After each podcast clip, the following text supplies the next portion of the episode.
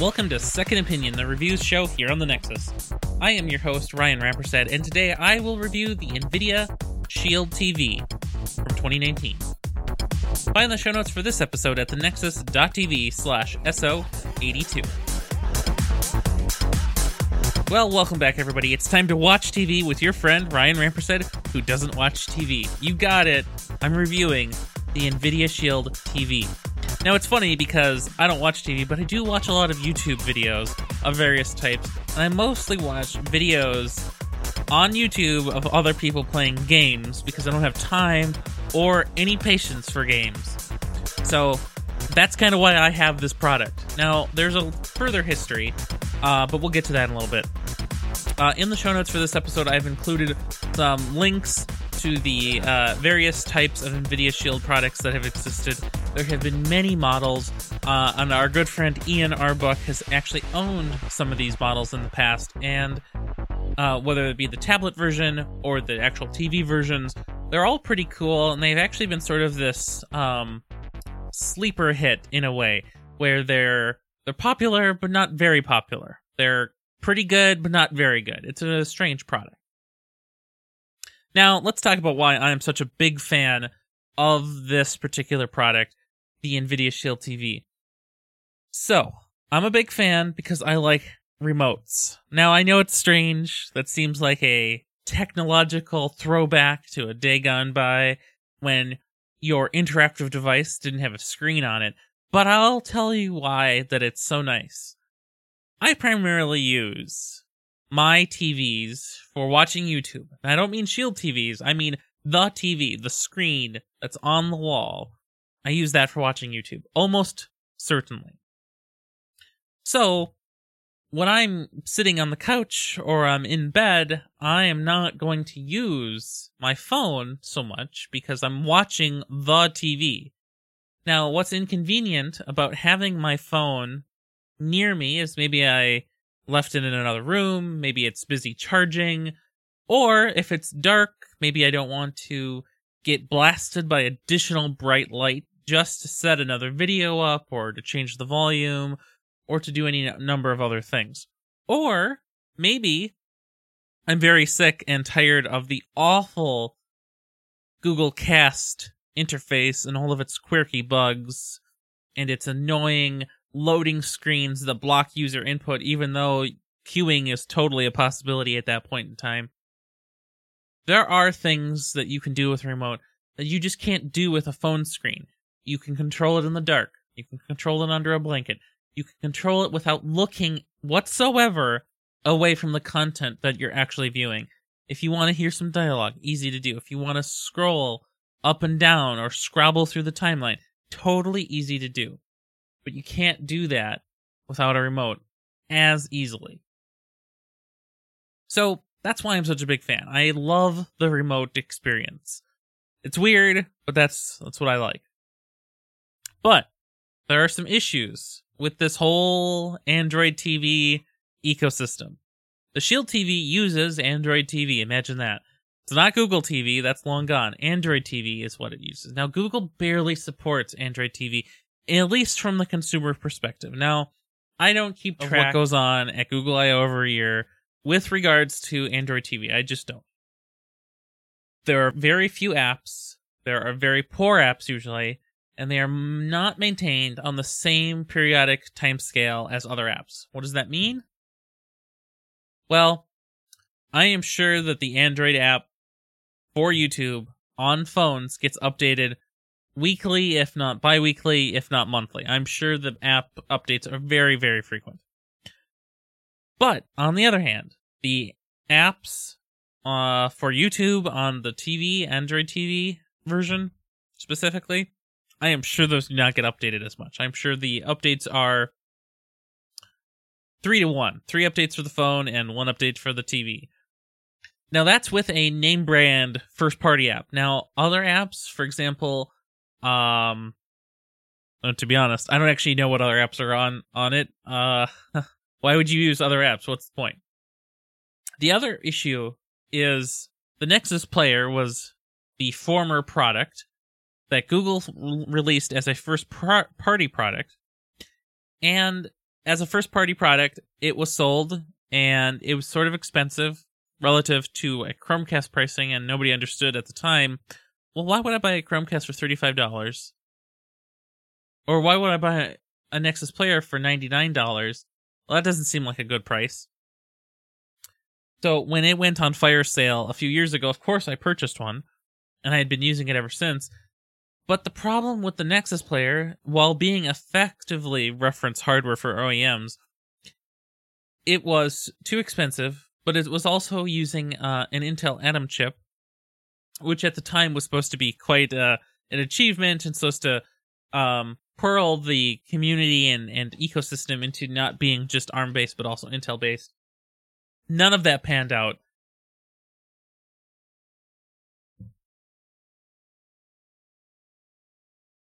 And since none of that panned out, support for that product has waned.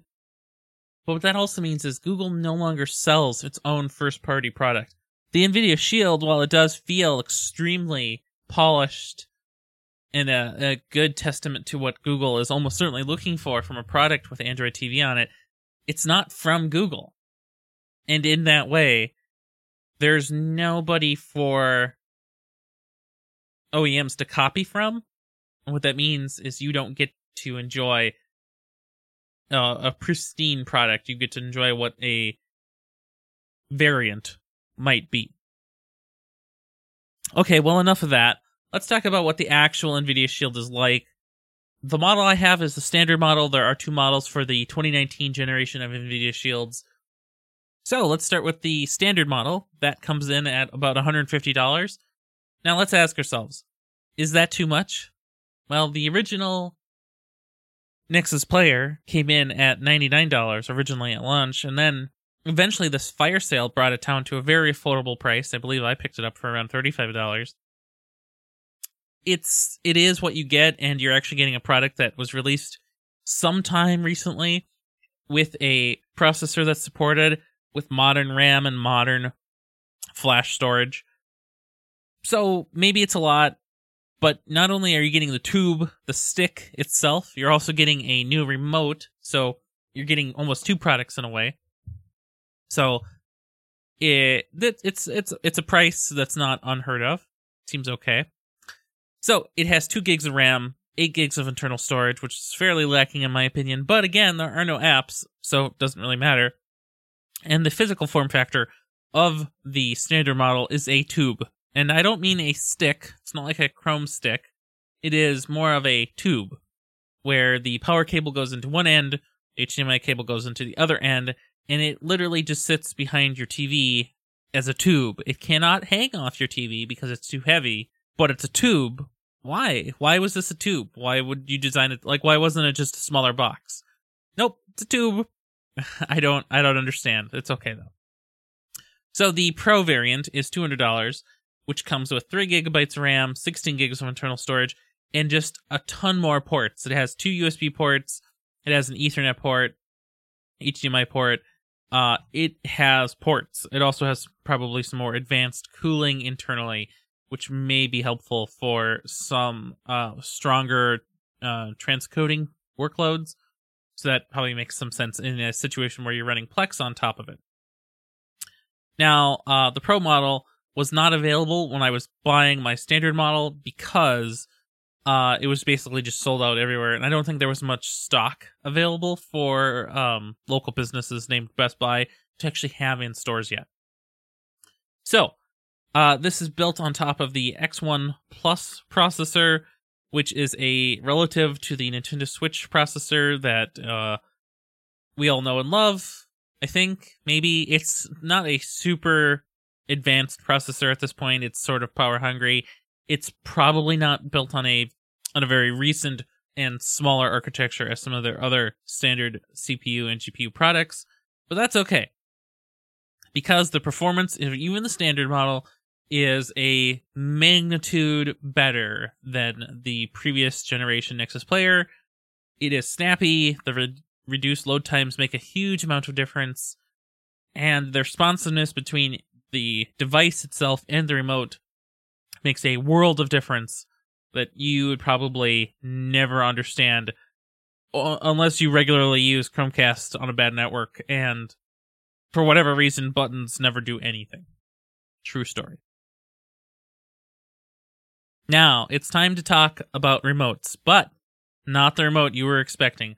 We're going to talk about the Nexus Player remote first because you need to understand where I'm coming from when I talk about the newer, better ish Shield TV remote. So, Nexus Player remote. Short and skinny, very easy to operate all of the buttons with your thumb. Uh, top LED light on click. Very simple to see that your input worked in theory. Top button for voice input. This remote had a bad microphone though at the time, so it kind of never mattered that much to me.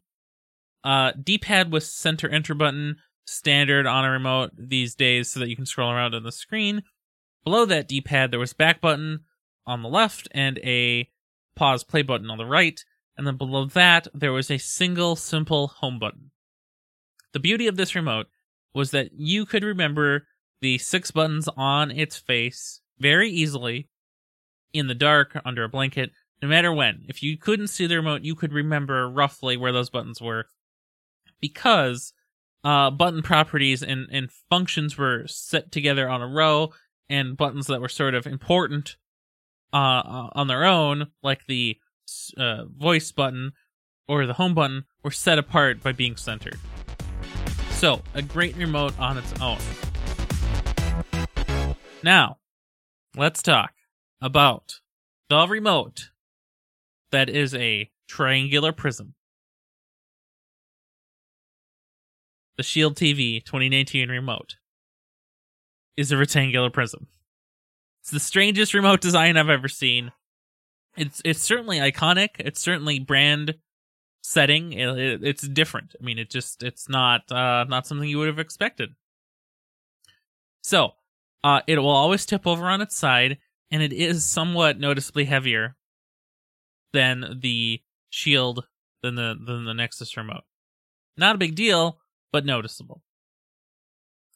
Cool feature that the remote has is that it has a IR blaster so that you can do volume control from this remote so you don't need to have necessarily two remotes to control your TV and uh, Android TV, Shield TV.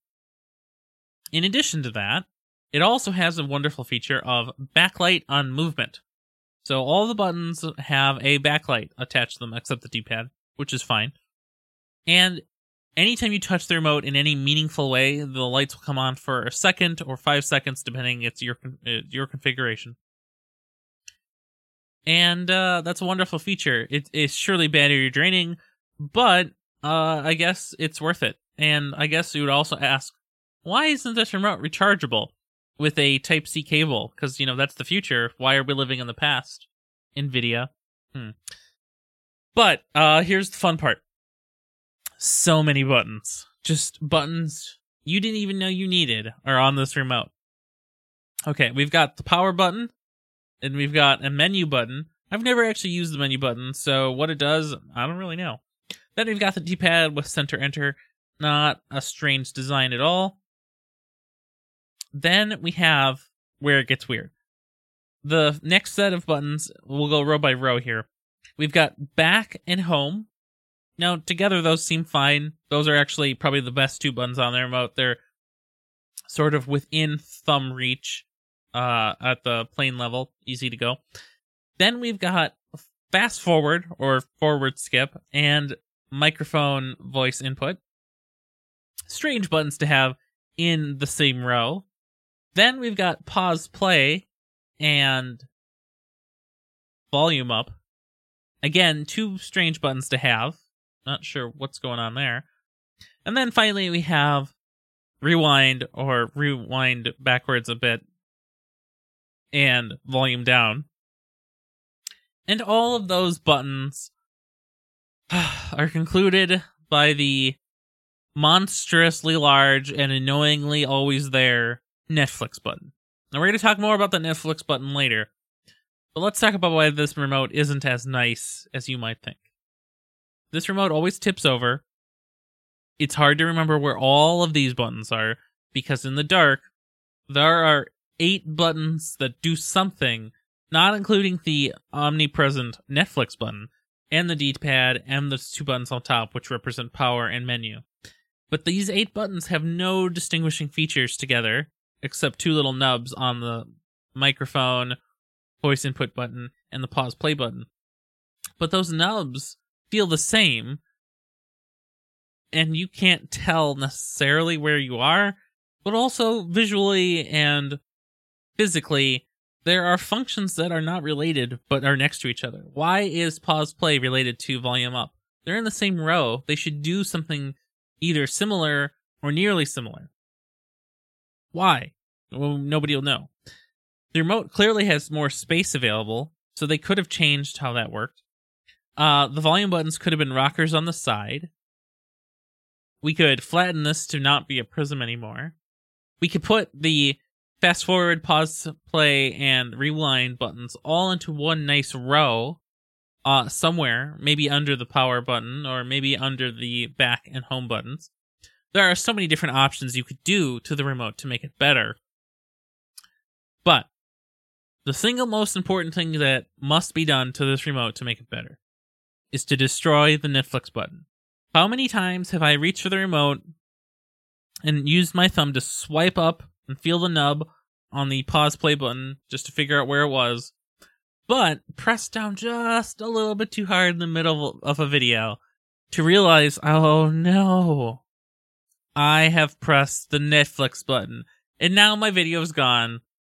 Netflix is going to load up and say, blah, blah, blah, watch my videos, blah, blah, blah. it's happened so many times. I would love to see if I could 3D print a replacement cap that would not depress. That would fix the entire remote from being pretty good to effectively very good. Not perfect because of the button layout otherwise, but pretty good otherwise. So, in conclusion, I really like the Shield TV. I never bought into the the hype prior to this. I would never use it for games. I wouldn't say that most people should buy it because Chromecast is legitimately good enough for 99% of what people care about using these products for. But I really love the value of the remote. So I'm okay with this. If Google ever made a first party product, I hope that they would differentiate by making a smaller Nexus player style remote that's simpler, doesn't need to have the backlight, maybe, um, doesn't need to have as many buttons, maybe. Certainly would not have a Netflix button. But I hope the product overall would be about 100 bucks instead of 150. I feel like that $100 barrier is, is what pushes people away from this product. So, overall, I think it's great but I wouldn't recommend it for most people unless this is truly what you want. Well, thanks for listening, everybody. It's been a lot of fun. Of course, you can find me just about everywhere, but especially on Twitter at ryanmr, and of course on my website, ryanrampersad.com. You can visit us at our subreddit at reddit.com slash r slash the nexus tv and of course you can support us on patreon at patreon.com slash the nexus tv but wait, there's more. You could win Ian's Google Home Mini that he recently reviewed. All you have to do is become a Patreon patron sometime before February 16th, 2020. Anyone who is a patron at that time will be able to get entered into the drawing, and the winner of that Google Home Mini will be announced on the episode of Second Opinion number 83 Good luck to everybody who wants to participate in that. Have a good one.